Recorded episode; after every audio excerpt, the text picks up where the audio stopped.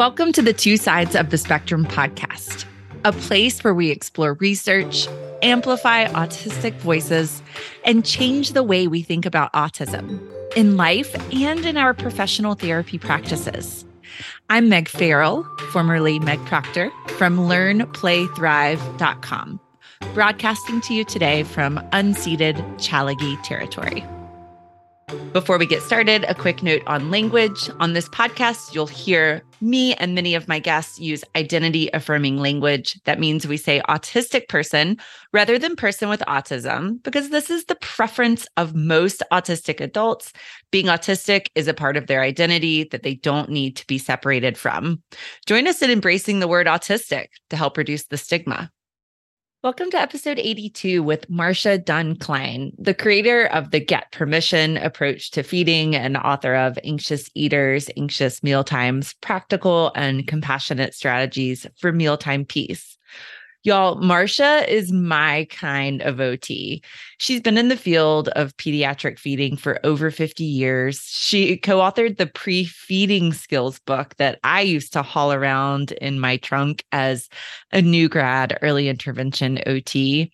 And she created the Get Permission approach, which is arguably one of the gentlest approaches out there. But after she created it, she kept listening and learning. Marsha reached out to me after episodes 53 and 54 of the podcast with Nareen Hunani and Laura Helfeld. She was listening, she was learning, and she was updating her own content that she teaches. And she wanted to learn more. Since then, Marsha has taken Nareen's full course on neurodiversity affirming feeding practices, and she's been interviewing autistic folks who are also selective eaters. She attended last year's Learn, Play, Thrive OT Summit.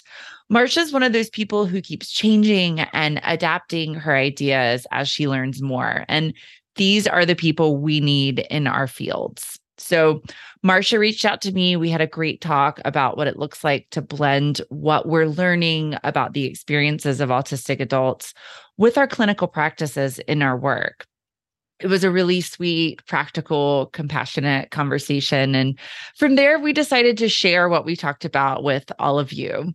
I had such a nice time interviewing Marsha for the podcast, and I know that you'll love this interview too. The conversations on feeding on the podcast have sparked more discussion than nearly any others. And we're really excited to just keep this conversation going. If you decide that you want to learn more about applying neurodiversity affirming feeding principles to your work and get continuing education credit for it, make sure that you register for the 2024 Continuing Education Summit, where Nareen Hunani is one of the speakers. We have this registered for AOTA and ASHA CEUs, and we've applied for NASP and ASWB CEUs and anticipate having those as well. You can grab your spot at learnplaythrive.com slash summit. Here's the interview with Marsha Dunn Klein. Hi, Marsha. Welcome to the podcast. Hi, Meg. It's so exciting to be here. Thank you for inviting me. And thank you for reaching out to me. I am really, really thrilled to sit down and chat with you. And as we often do on the podcast, I want to start with a little bit of your story, Marsha. A lot of folks know who you are and are probably excited to see your name here but i want to track you from what we know of you to how you got to to this place that you're at now. I'll tell you a little bit of my experience with coming across your work.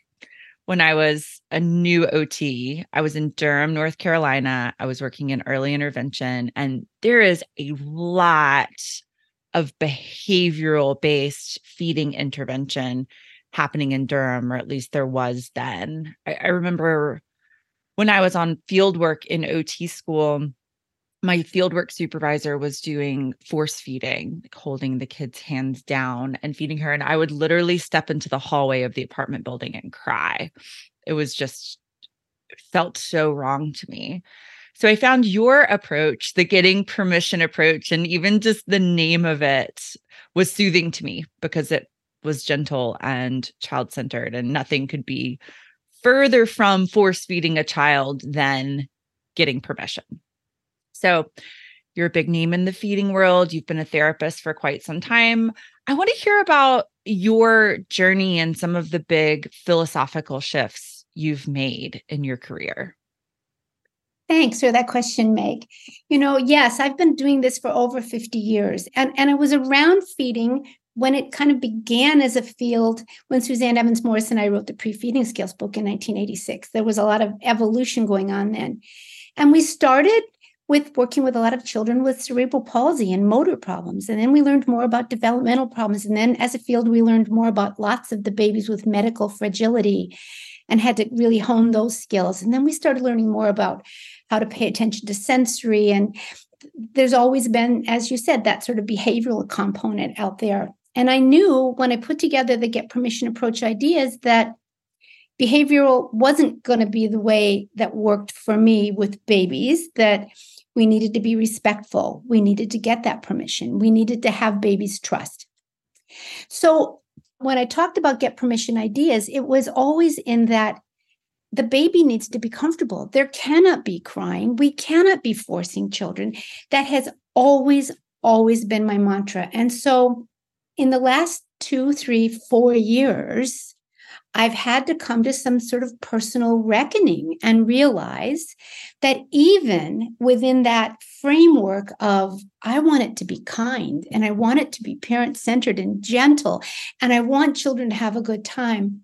But the more we're learning about brain science, the more we're learning about neurodiversity and just differently wired humans around food, people who are wired differently about their sensory systems relating to food, really need some gentle tweaking of the approaches that for me felt gentle and loving in the past. And now I realize, oh, but I was trying to get them to try foods. Oh, but I was trying in a playful way to have them have a good time with food. And what I know now is that those techniques can work with lots of children. And for many of the more sensory diverse, for more of the children who have really complicated sensory processing issues, there can be masking. There can be a desire for these kiddos to just please, Marsha, you're having such a good time and you're so playful and you're such a cheerleader. And I look back at some of my case studies from those years that were playful and what I thought was gentle. And some of those kiddos didn't carry over the great progress they made when we were playing together. And I didn't quite understand it. And now, through the lens of learning more about the, the, the nuances in brain wiring, the nuances in trauma, the nuances in uh, neurodiversity in sensory processing. I'm learning that when we push into that trauma and that worry, that disgust, and that differently, that person is responding to foods differently, they can either run away or mask their true selves. So, the bottom line here, Meg, is that I'm having to teach this so differently and approach this so differently but what I want to say most importantly is that every child we see is so unique. So we have to look at each child in the moment, in their body, with their family, with their experiences. And it's become harder and harder to generalize our strategies because they have to be so personalized.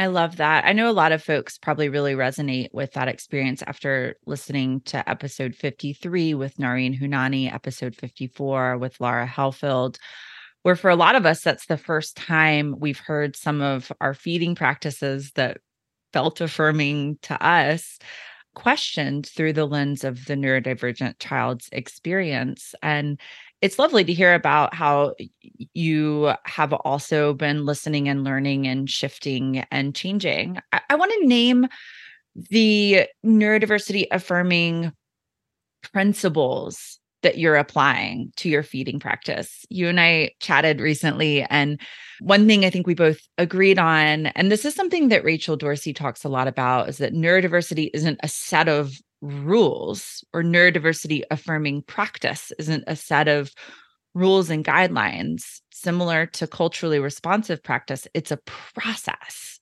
Yes. And you were able to identify some of the principles that were maybe not influencing your work before that you've overlaid onto your work after learning more from from autistic folks. Can you talk a little bit more about what that looks like? You are right. I have spent a lot of time in the last couple years trying to, to learn more, to read more, to learn more. There's new research, there's new brain science, and there are voices out there of neurodivergent people who are explaining to us about their experiences with eating. And we didn't have as many of those voices in the past. So I'm just trying to find them wherever I can find them and learn. And the thing that's that I realize is that I have to be careful when I teach that I don't come up with principles that are the only way to do things. I've never been a protocol kind of gal, ever. However, you know, I will say things like, let's think about meal times, right? I'll think about, let's include children at meal times. And Meg, I have to say, I still think that's a good idea for many of the children that we know. Because all of the children and the adults we know uh, i mean they're not all neurodivergent. They all aren't people who interact in any one particular way even within a neurodivergent community even within sensory individual differences. Every human is different. So you can't say this doesn't work for any of these people and this all is the only way to do it. So for example Yes, I believe for many of the children, and you know, I mostly come from working with children, but for many of the children that I work with, it's a great idea to have them at the mealtime. They can learn a lot from being around others. They learn about tools and about foods. They can meet foods they haven't met yet and figure out what it is that they want to try when they're ready. And I now also have to continue that sentence to say, and meal times together times with others isn't the best way to eat for some people.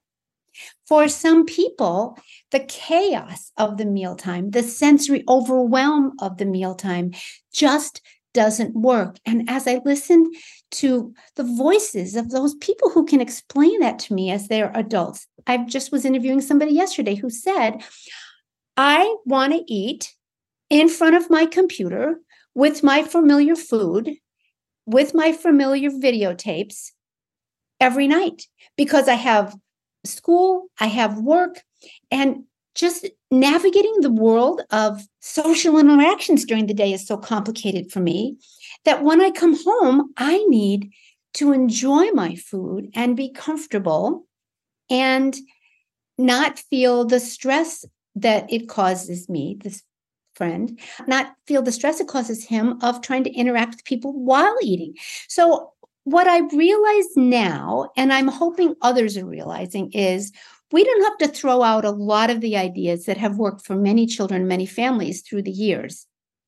And we have to also be aware that many of those ideas will not work with neurodivergent individuals who have very unique ways of interacting with mealtimes.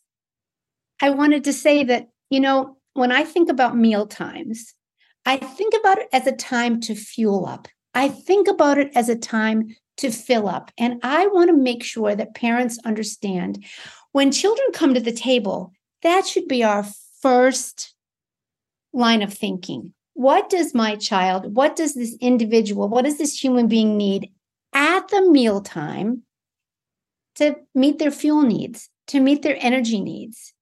And that might look like plain spaghetti for some children, and it might look like a whole variety of things for other ch- for other people. But first and foremost, people need to be able to trust that they can fill up without judgment, without shame, and with enough food. Secondly, I think of meal times in a little different way these days. I think of a meal is the food we eat, whatever that is for whatever individual. And I think of the time that's the time we're eating that food. So no longer can, I say, and should we be saying that all meal times need to look alike? All meal times should be together in a group. All meal times should should be at some family table without the TV on.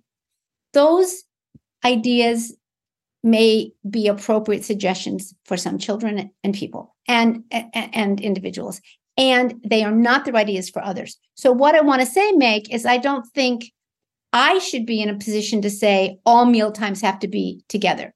But I also think we've got to be careful that we don't say all meal times are bad for neurodivergent people because it depends on the individual, right? So we so what we can't say in 2023 is that there's absolutes. It's the individual person and their needs. That's so helpful. I loved hearing you say that mealtime should be a time that a child can trust they can fuel up without judgment and without shame. Those are the kinds of words when you hear them, they feel really obvious, but maybe we're not actually making that as important as we intend to. We lose sight of that for all the other things we've layered on. So it's nice to hear you talk about how feeding has evolved our our considerations in supporting children to eat have evolved. At one point we needed to add on sensory processing and now you're adding on questions about autistic masking questions about the social demands of mealtime. And i love hearing you redefine or help us look more openly at what meal times can look at, especially considering that often there's an autistic parent. Sometimes there's a PDA parent. And we really want to be creating routines that work for families, not coming in and saying a bunch of ideas that don't work and leaving. I want to talk about our role. I- have said before on the podcast that I had a mentor early on who said she, she was an educator by training and a parent of an autistic child and i was struggling to get a kid to meet a goal and i was like i just don't know what else to do. And she said she said very kindly the problem with you therapists is you think your job is to get a kid to meet a goal she was like, That's not your job. You can provide them opportunities to learn in a meaningful way the things they're ready to learn, but your job isn't to get them to do anything just because you wrote the goal. So the way we see our role really impacts how we work. Can you define or can you share how you define our role as providers in, in the realm of food when we work with families? Yes. So I agree with you completely that it is not our job to get children to eat, not our adult job or a therapist job. And our friend Jenny McGlothlin is a speech pathologist out of Texas, and she's explained that to us that it's not our job to get kids to eat. And it is our job, in fact, to give children opportunities to figure out what do you love? What foods work for you? What environment works for you? That's our job. And our other job is to really help because remember, I work with parents most of the time, really help parents be successful with their children. And that's very different than what it might have looked like over the past five decades. Many therapists got out of school and believed it was their job to get kids to eat. Many of us believed that if we could just get kids to eat then they would just do it at home. And that that's just plain not our job. And when we believe that it could tip us into the realm of pressure of pushing kids to do things they're not ready for or they're not comfortable with.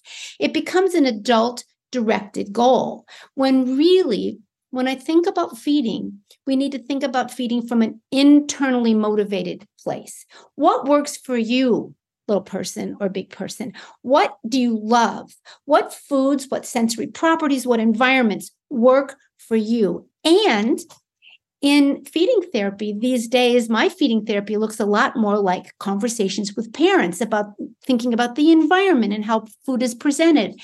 It looks a lot more like it may have some food interactions, a food interaction, however, is not done to get kids to eat one bite of that food.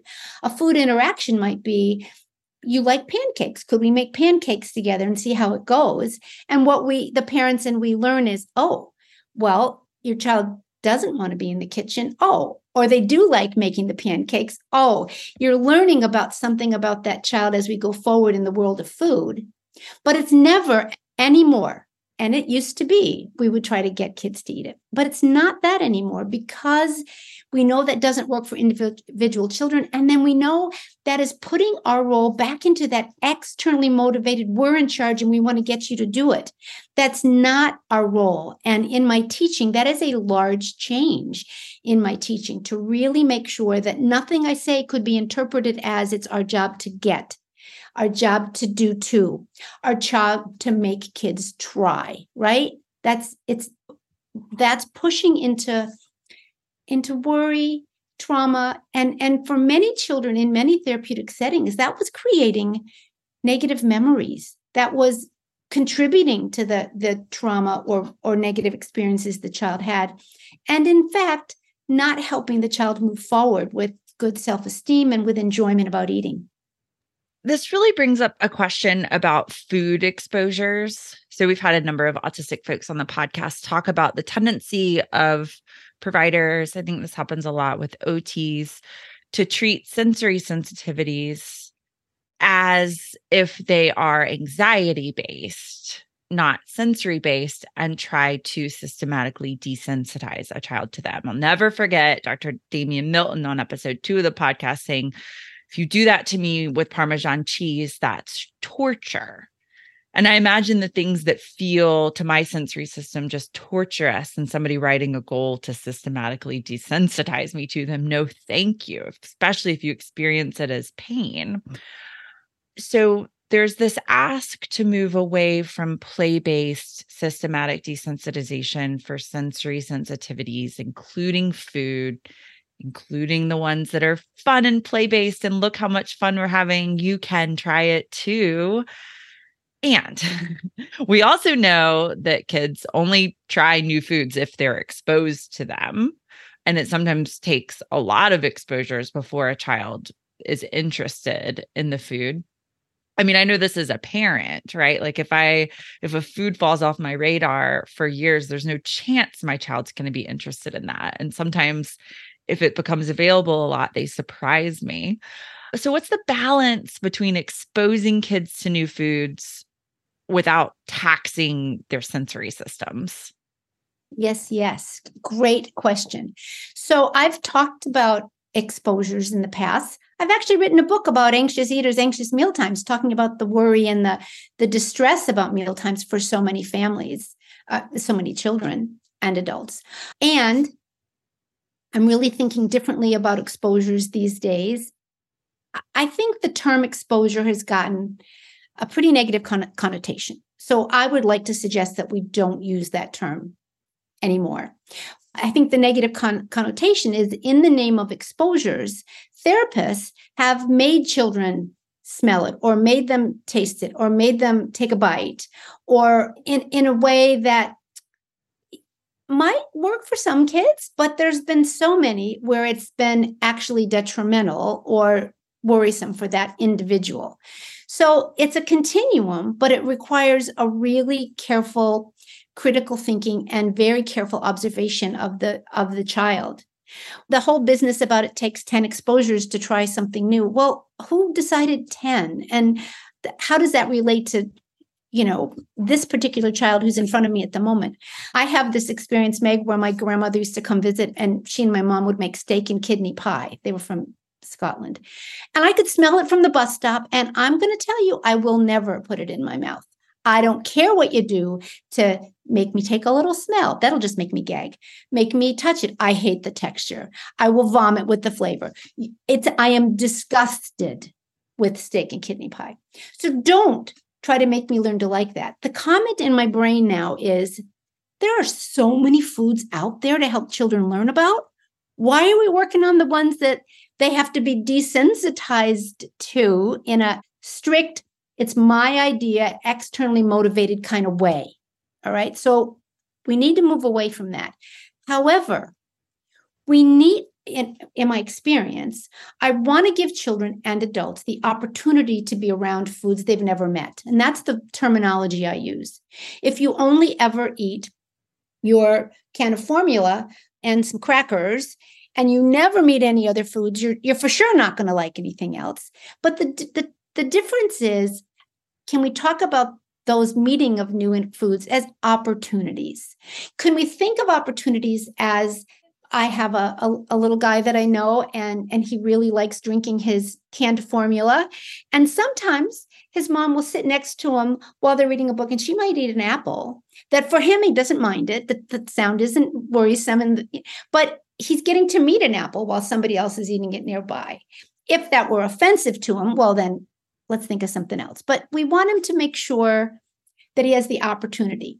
For a lot of children, having the opportunity to eat at a family meal does have them allow them to meet new foods that they might want to reach over and try. So I don't want to uh, eliminate that as a as a theory and exposure also carried over into I'm just going to put food on your plate, Meg. It's going to have, you know, yes, I'll put your waffle on it, but I'll put three Brussels sprouts and four pieces of asparagus on it. And the child will look at it and go, I can't be at this table. I am now not safe. I'm out of my regulation and comfort zone. I'm out of here. And so, in terms of exposures, I don't think that's the way to do it. I think that's too direct. I think that can be too fearful for so many kids too sensory disgusting for so many kids, depending on what's going on in their little or big bodies. These days, I suggest could we think about maybe a, when children are a part of a, a group, could we have a buffet where children can put on their own plate what works for them? So they put their own waffles or mac and cheese or chicken nuggets or the foods that they're most comfortable with.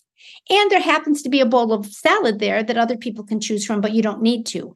Can we help children adults learn that you're in a you live in a world where some people eat different foods and you could meet them or not try them or not but it's your choice what goes on your plate and this whole business where we somehow thought we were going to force kids to have things on their plate i feel like went a little too far into the pushing into too much worry too much stress too much disgust too much putting some of these kiddos in a place where the mealtime wasn't even working for them anymore because they couldn't trust it and there were those unwanted smells and that unwanted chaos.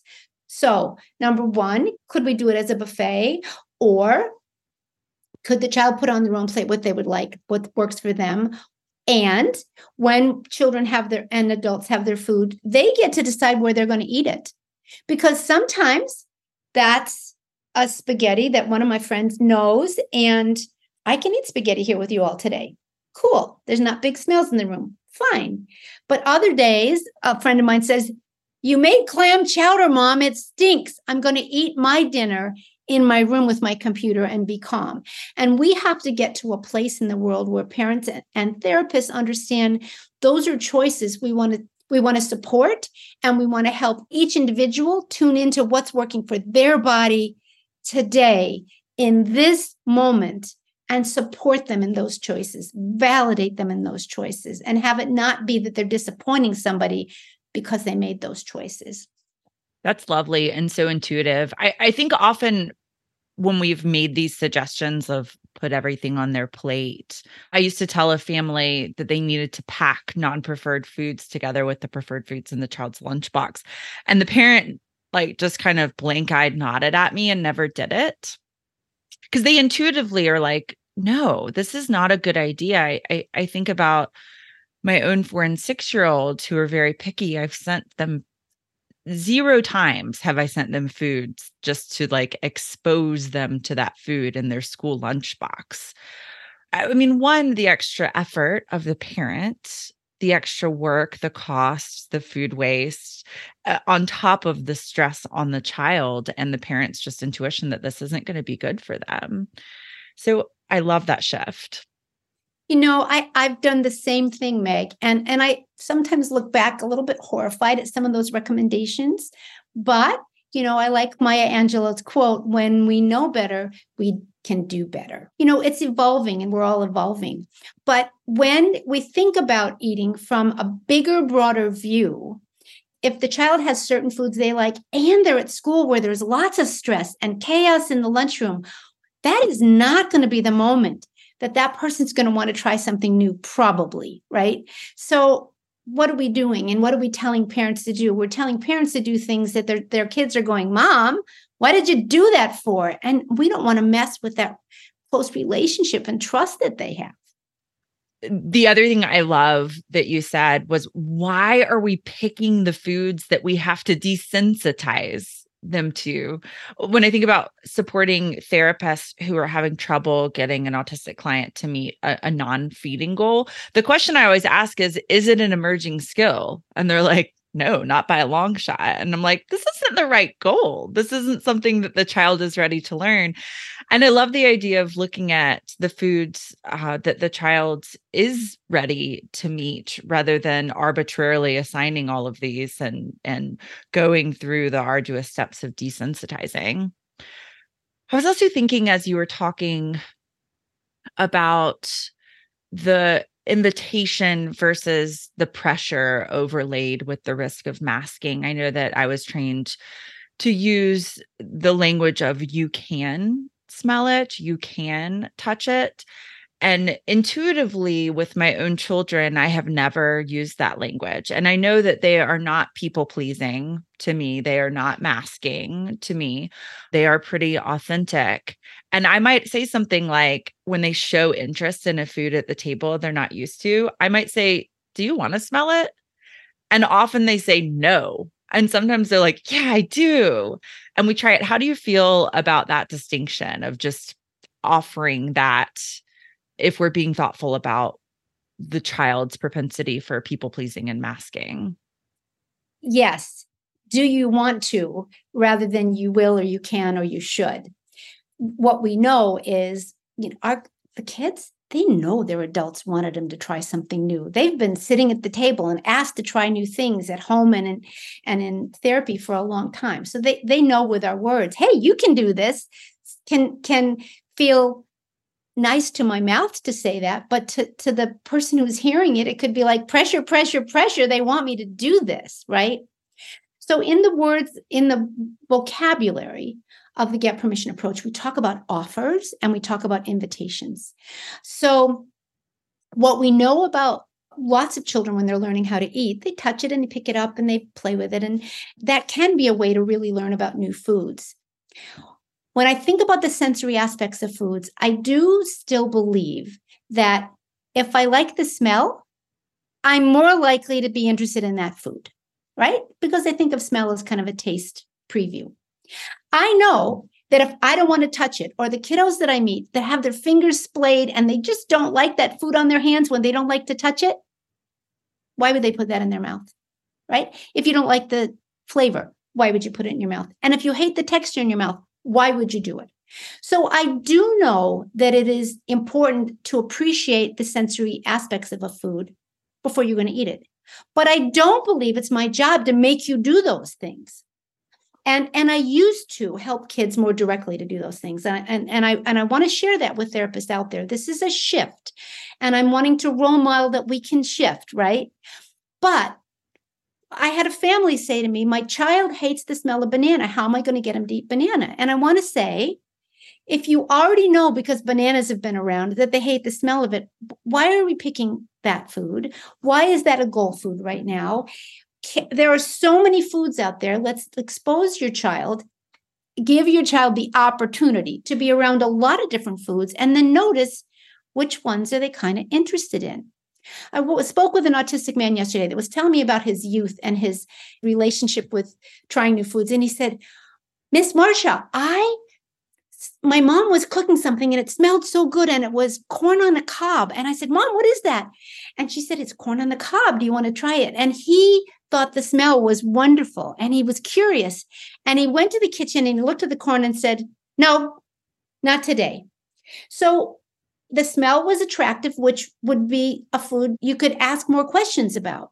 But it still has to be that child, that sensory response, that individual, that moment so one of the things that I realize is when we when we give children the opportunity to be around other foods, I'm I'm eating something or somebody's naturally and authentically having a meal, and when the person shows some kind of interest in that, or when the adult shows an interest in that, that would be one to explore a little differently. But again, with guidance, but not with externally driven motivation and pressure.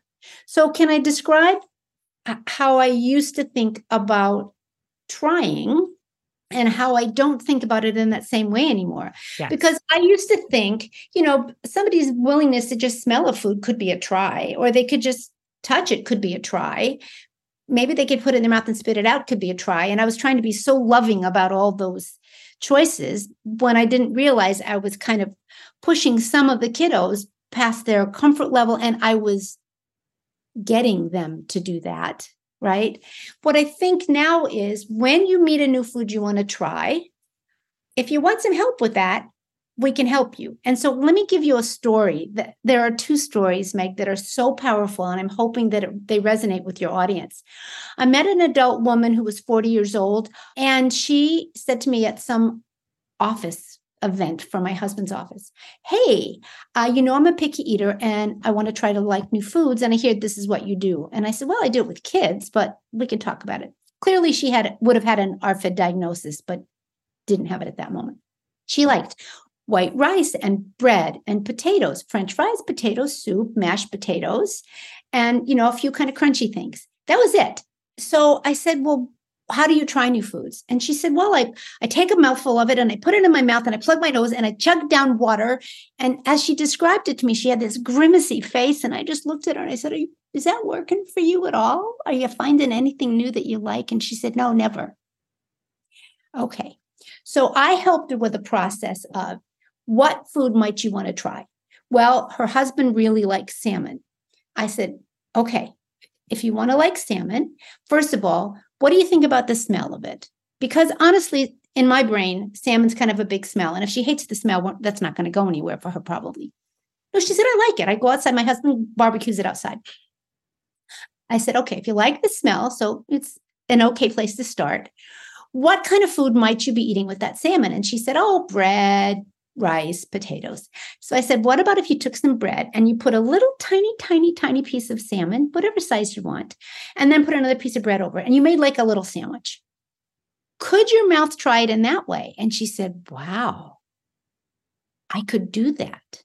And I said, You know, if you like that, you could do it again. You could do it a bunch of times, just once. It's up to your mouth and you.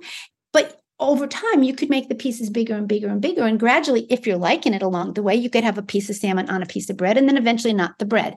You could go at the pace you your sensory system says it's okay to go. She said, Wow, I could do that. I met her two weeks later at some other random event, and she said, Marsha, I have found eight new foods I like. And why I'm telling you this story is because this is an adult she's this you know did, uh, she, was a colleague of my husband's? She's she's a bright human. We're, we're, we're bright humans. We you know we yes. And she thought that trying a new food was that overwhelm that she was doing. She thought trying a new food meant put a plop of it in your mouth plug your nose and chug water. So what i have learned through the years is that some of our little kids and some of our adults and everybody in between, sometimes people need to have some support in their strategies of trying new things so they're not overwhelming themselves. So, an interview I did just recently with an autistic adult said I wanted to try a Caesar salad because I liked chicken and I liked lettuce and I liked croutons. So he asked his mom, please make me a Caesar salad like you made my brother. And so she brought the Caesar salad with Parmesan on it and lots of dressing. And he said, Oh, I just stared at it for two hours. I just couldn't make myself try it because he overwhelmed himself in the way he wanted to try it. So I said, in the future, if you want to try something like that, could you break it into smaller steps? Because you were motivated to try it, but then somehow the situation became too overwhelming. Could you take charge of some of the parts of that trying and maybe say to your mom the next time, I like my chicken, my lettuce, and my croutons in my salad, but can you put some dressing right there on the side? And I could try it if I want to. I could take a little taste if I want to. And you could say to yourself that day, Yes, today I feel like trying a little bit of that dressing.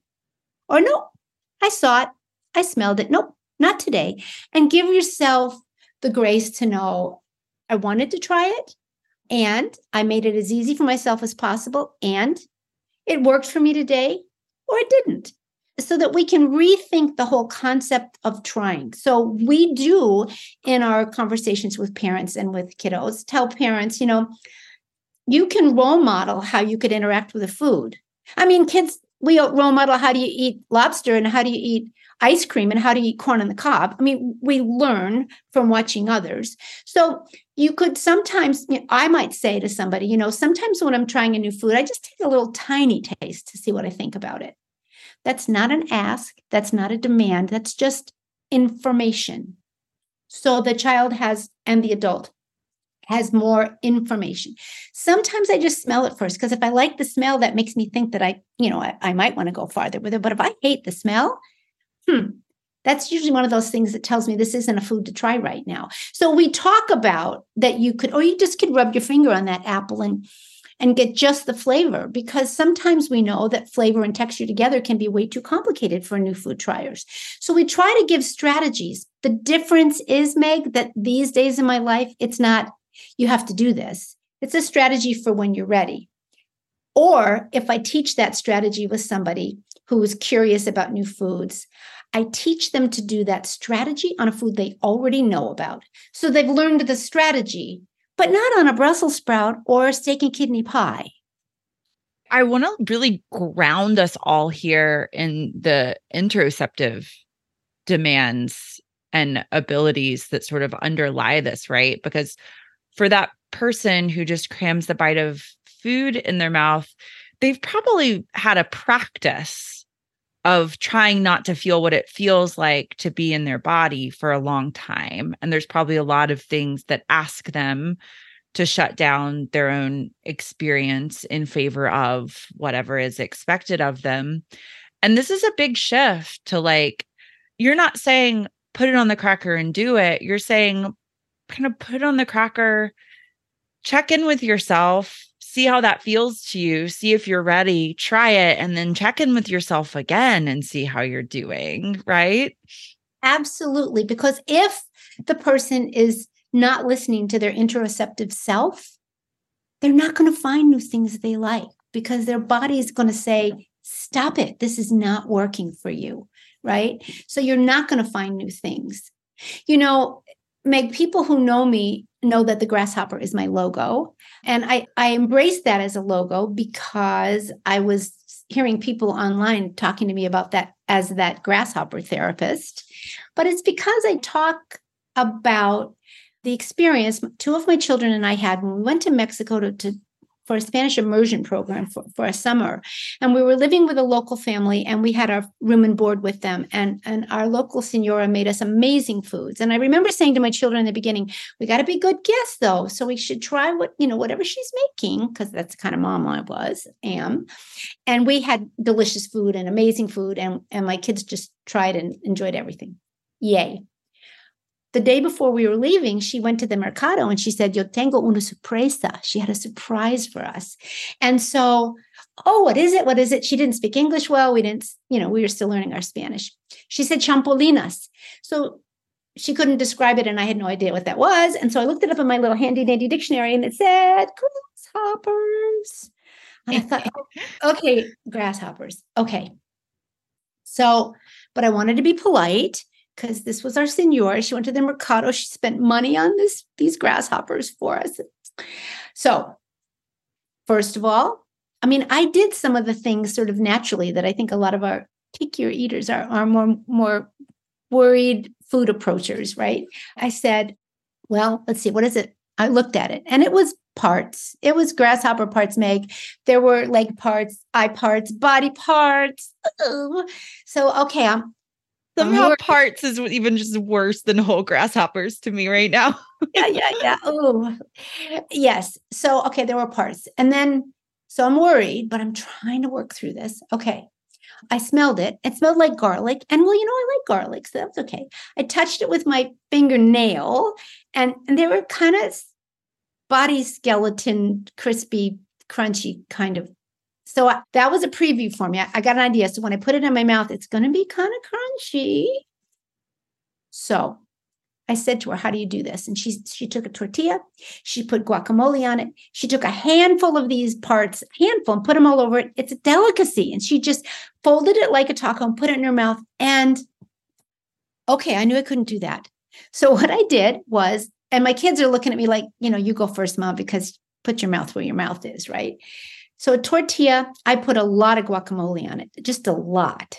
And then I took a little pinch of a part and put it in the center, and then I ate it. And there was just a little crunch in the middle. And I, okay, I like guacamole and tortilla, so I lived through it. But through the course of the meal, because this was the only meal we were having, I put more and more and more and more parts until I had, you know, a, a medium-sized cluster of parts. And it was it was okay. I mean, it really was okay for me because it just made crunch from my avocado and tortilla. But I thought about it from the perspective of some of the, the more sensitive eaters that we know. And that is, I first of all checked it out. Like, how do other people do this? Can I tolerate the smell in any way or the crunch? I got, gave myself a preview to, of the sensory properties, just checked it out. I watched what she did and I paired my taste with something I already knew. So what it, that was the tortilla and the and the guacamole. And I didn't overwhelm myself. I tried the tiniest amount, sort of stuck in something I already knew about so I could dilute the newness of that grasshopper in my mouth and I could dilute some of the properties that were making me kind of nervous. And then I went at my own pace. Because really, Meg, one of the things I tell parents is we are the only ones that know what our body needs. The individual with sensory differences is the only one that knows what's good for their body today in this moment. And so I got to go at my pace and add more and more and more. But honestly, if you had been a therapist and said to me, put your hands down, I'm going to give you a mouthful of grasshoppers, and then afterwards you can play with this toy, I would have had to gag or vomit because I just couldn't face my interpretation of the intensity of that grasshopper taste all by itself without some camouflage, right? So that that situation and then the story with my friend with the salmon and then uh, meeting a number of parents who kept saying to their kids just try it and plopping things in their mouth i realized we do as a profession need to think about kinder gentler sensitive ways a person could try a new food when they meet a food they're ready to try.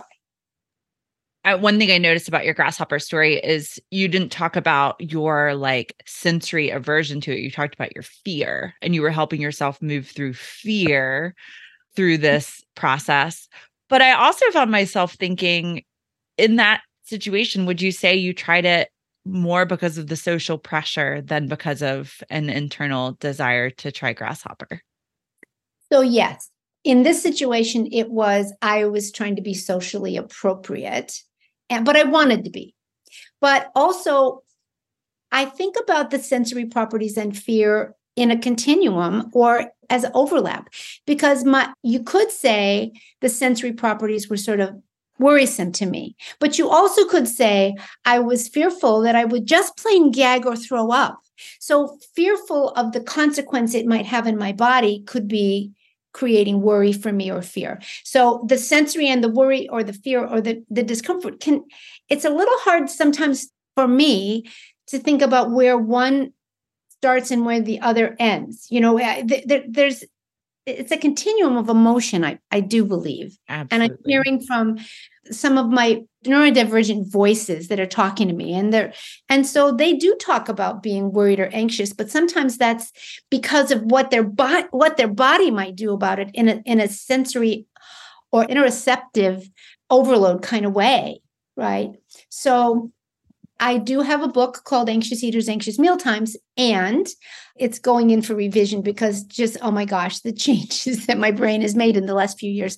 But also, I think there is a worry about how your body's going to react to that sensory unique way that your body is reacting to that particular food i think there's a relationship between both. that makes a lot of sense. Which which makes it make sense how you said okay let me try a little bit. And then if i do have a response which i don't know if i'm going to it'll be small enough and i can manage it and then decide about how to move forward from there. Yes. That makes a lot of sense. Also yeah you're very brave to write a book. I'm always glad that everything i have online is is online and not in paper so I can make changes to it more frequently. It's such a process. Meg, I've, I've, taught get permission courses for years, and we now are saying to people if you've gone to one earlier than two and a half years ago please come please come for you know basically nothing you know very very deep deep deep discount. I want people to hear the evolution because i also think as a person who's been in this field for 54 years meg i would like to role model that things have to be fluid and we need to change. And as we know more we need to change. And it's been in our field there's been some people have been in different bubbles because a lot of people when they get out of school they don't know enough about feeding to do feeding. So people go and learn this technique. They learn this sensory technique or this behavioral technique or this oral motor technique or this NICU technique. People have learned techniques and and been it. We've gotten ourselves in sort of bubbles where my way is the right way, right? And I think what we should know is that there we, there's so much to learn from so much this out there that being eclectic is maybe the the main way and that there is so much to learn and as we're learning more about neuroscience today as we're learning more about trauma neurodiversity as we're learning more about the research that's coming out now that wasn't out there 20 years ago there is so much more to learn and as we learn it, we we kind of need to change and see where we can take that newer information and tweak what we're doing. It doesn't mean we have to throw everything out that we used to do. It doesn't mean that everybody that does this kind of approach is terrible. It means we, we have to tweak. And, and that's where I feel like I am in this field, where I want to say to people, when you learn something new, just incorporate that and just help the next family a little bit better. I love that. And I think that you're really speaking to your people here. The people who are listening to the podcast are the ones who are saying, Oh, that's different than I've been doing. Thank you.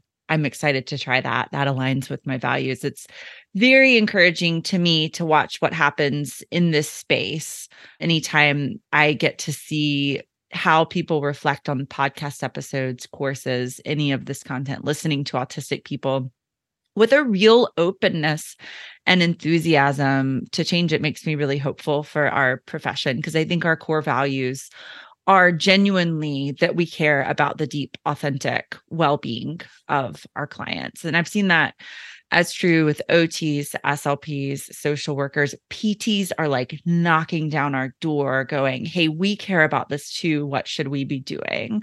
So it gives me a lot of hope and I appreciate how how beautifully you model that in your work. Before we wrap up, is there anything you want to add or bring us back to? Well, I want to say thank you to you for creating this space where there is so much richness and wealth of information that you're sharing voices of people who have lived experiences where you have such a loving and compassionate but also knowledgeable base from which we can rethink how we learn and because you make this environment that loving place to learn it's not so hard to make changes because you're not I don't feel like you're beating us over the head with it. I feel like you're really saying, hey guys, you know, you did what you did, you cared about people, and we know differently now. So we we we need to start moving in a different direction. So thank you, Meg, for what you're doing out there in this in this space. You made me tearful again. Marsha, you did this last time we spoke as well. It really genuinely is a privilege to get to sit here and listen to and learn from so many people and and share it with folks who are on the ground doing the actual hard work of applying it to their practice. I have one more thing. I, want to say that lately I've co founded the Get Permission Institute with Karen Dilfer and Stephanie Cohen, and we are providing online feeding classes for people that are interested in this get permission and responsive feeding kinds of concepts. And they're constantly changing they they are in this newer mindset and we are bringing in other voices of other people that can also contribute to this and complement to these concepts. And we're starting a new series about people with feeding with lived voices that want to share their lived experiences. And we're starting a series of interviews with people who have lived experiences.